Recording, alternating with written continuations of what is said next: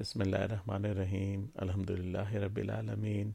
Nahmaduhu wa nusallihi ala rasulihil kareem wa ala alihi wa ashabi ajma'in. Amma ba'd. These are abstracts from the talk, The Importance of Consulting Others um, by Hazrat Maulana Mufti Muhammad Taqi Usmani. This is an English translation of his talk in Urdu. Uh, Allah Ta'ala says in the Holy Quran, So pardon them and seek forgiveness for them. Consult them in the matter, and once you have taken a decision, place your trust in Allah. Surely Allah loves those who place their trust in Him. Surah 3, verse 159.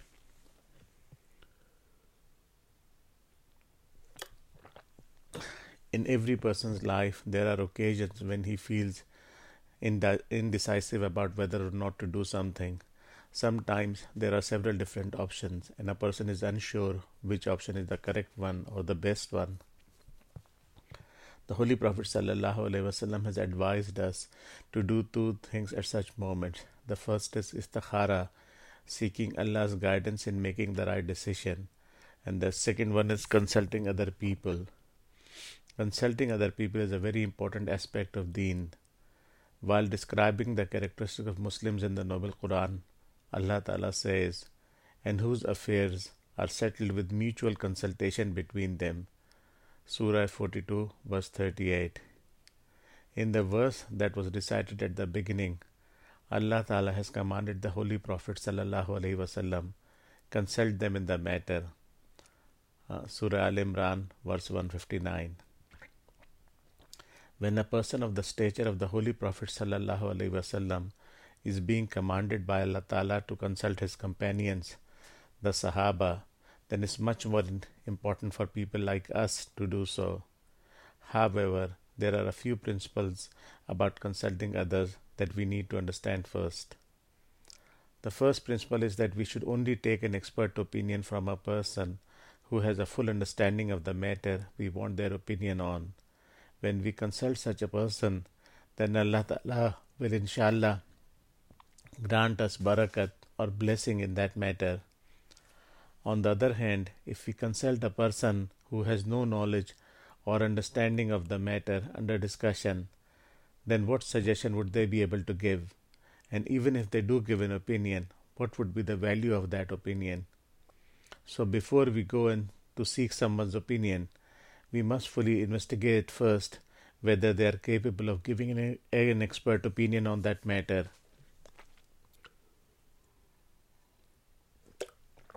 If they are capable, then consult them. If they are not, then don't.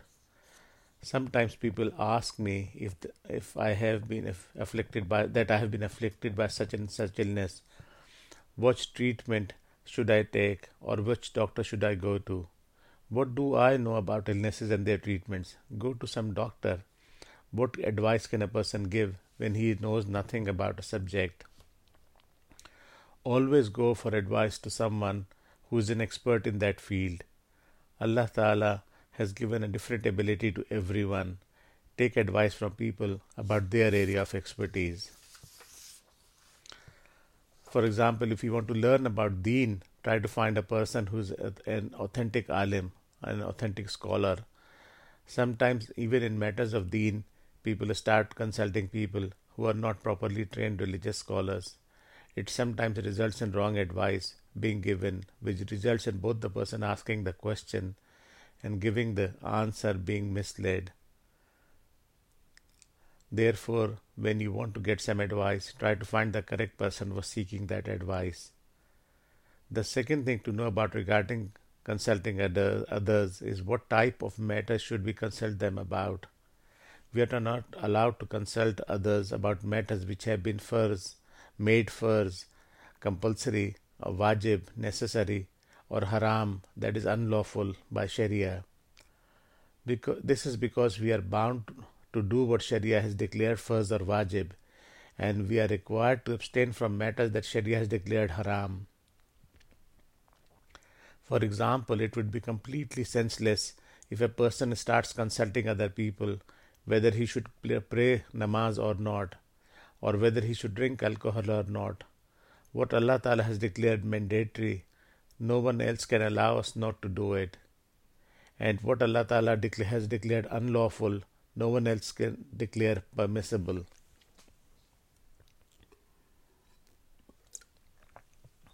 the third important point is that there are some duties of a person who is being consulted.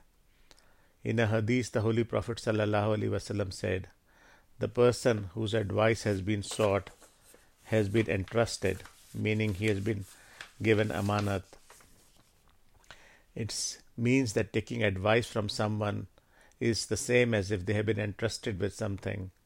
It is clear that if a person has been entrusted with something, it is their duty that they keep it secure and do not breach the other person's trust.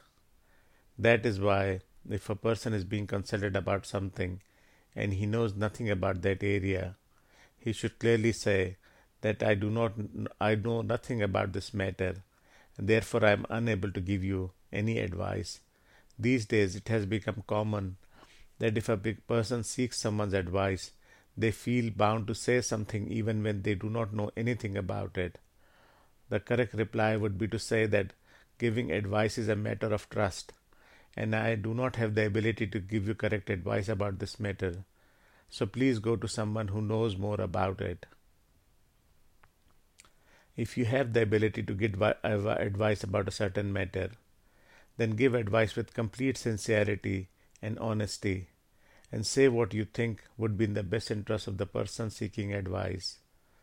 When giving advice, we should not try to say what we think the other person wants to hear because we do not want to hurt their feelings or the or they would get angry or upset with us if we tell them the truth. If someone has asked us for advice, we owe it to them to give them our best, honest, considered opinion, which we genuinely believe to be true and believe that would lead them to the best outcome for them. Otherwise, we may please them in the short term, but may cause them significant harm in the long run. Or, for example, someone asks advice about getting married. At that time, we should tell them whatever we know to be true, regardless of whether we think the truth will make the other person happy or not. It is one of those rare circumstances circumstances in which Sharia has allowed ghibat and it is not a sin. In fact, because the other person is seeking advice, it is incumbent upon us to tell them the truth exactly as we know it. We should not remain quiet because of the worry that it may displease the other party we are telling the truth about. Rather, what we should do is to tell the person who has sought our advice the whole truth as we know it, but also say to him that please do not tell the other person what I have told you, as they may feel upset. The wor- wording of the hadith the person whose advice has been sought has been entrusted implies that it is a part of being entrusted that, the person who is being consulted should give their best and honest advice. There is another meaning of the hadith. The person whose advice has been taught has been entrusted, which is that the person who has come to seek to us, come to us to seek our advice, has made us his confidant. He has shared his personal secrets with us has told us their personal difficulties. He has placed his trust in us. Now we must not share his personal secret with everyone else and start telling everyone what he told us in private. When somebody has entrusted us with this sensitive information and made us his confidant, then his personal information is an amanat for us. It is our duty to keep his secret private. Sharing that secret with others would be a breach of his trust and humiliating a Muslim publicly, both of which are great sins. For example, a person came to us to get some advice about his illness. We must keep this personal information confidential and not share it with anyone else without his permission. Because what we shared what he shared with us in private is his amanat with us. If we breach that trust we do meaning we do khianat it would be a great sin. These days, we have become completely neglect- neglectful of these important considerations relating to giving other people advice. Someone comes to us seeking advice under the belief that we have his best interests at heart, and we start gossiping about his very sensitive personal information with everyone. This then leads to disharmony, discord, and quarrels, and make relationships go sour.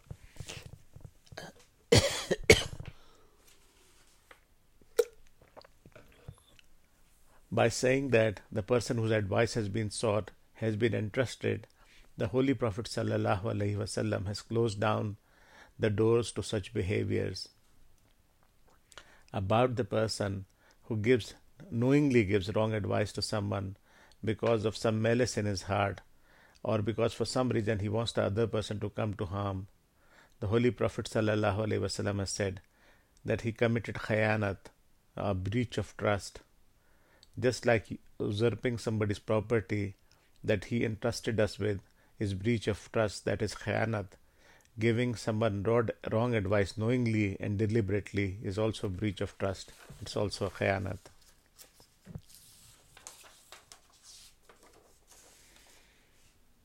One important thing about seeking advice from others that while it's important to consider whether the proposed advisor has the ability to advise properly, younger age should not be an inhibiting factor and it should not be a barrier to seeking advice from someone.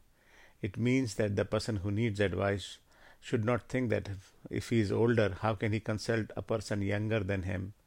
Rather, he should consult a person if that person has the ability to advise properly, regardless of his age. Hazrat Maulana Mufti Muhammad Shafi Rahmatullah, my esteemed father, may Allah Ta'ala bless him, used to say that Hazrat Thanvi Rahmatullah advised him that as long as people who by convention of are a uh, higher stature than you, for example, being older in age, are alive, you should consult them. Then he further explained that he used the term higher stature by convention meaning because it's only Allah Ta'ala who truly knows who holds a higher stature. Sometimes a person is older but has a lower stature, and sometimes a person is younger but Allah Ta'ala grants him a higher stature. Hazrat Thanvi Rahmatullah further said, When you don't have people around who are of a higher stature than you, then consult people who are of a similar stature as you. And when you don't have people around you who are of a similar stature as you, then seek advice from people who are of a lower stature than you. Also, it's important to note that Allah Ta'ala has commanded the Holy Prophet Sallallahu Alaihi Wasallam consult them in the matter. Now, it's obvious to every Muslim that no human being can be of a higher stature than the Holy Prophet Sallallahu Alaihi Wasallam. Still, Allah Ta'ala is commanding him to consult the Sahaba. This way, we are all being taught that no one should think of himself as being above consulting others.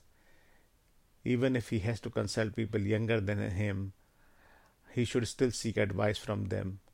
Allah Ta'ala has put blessing or barakat in consulting others. Therefore, when consulting others, we should not consider whether they are of a higher or lower stature than us.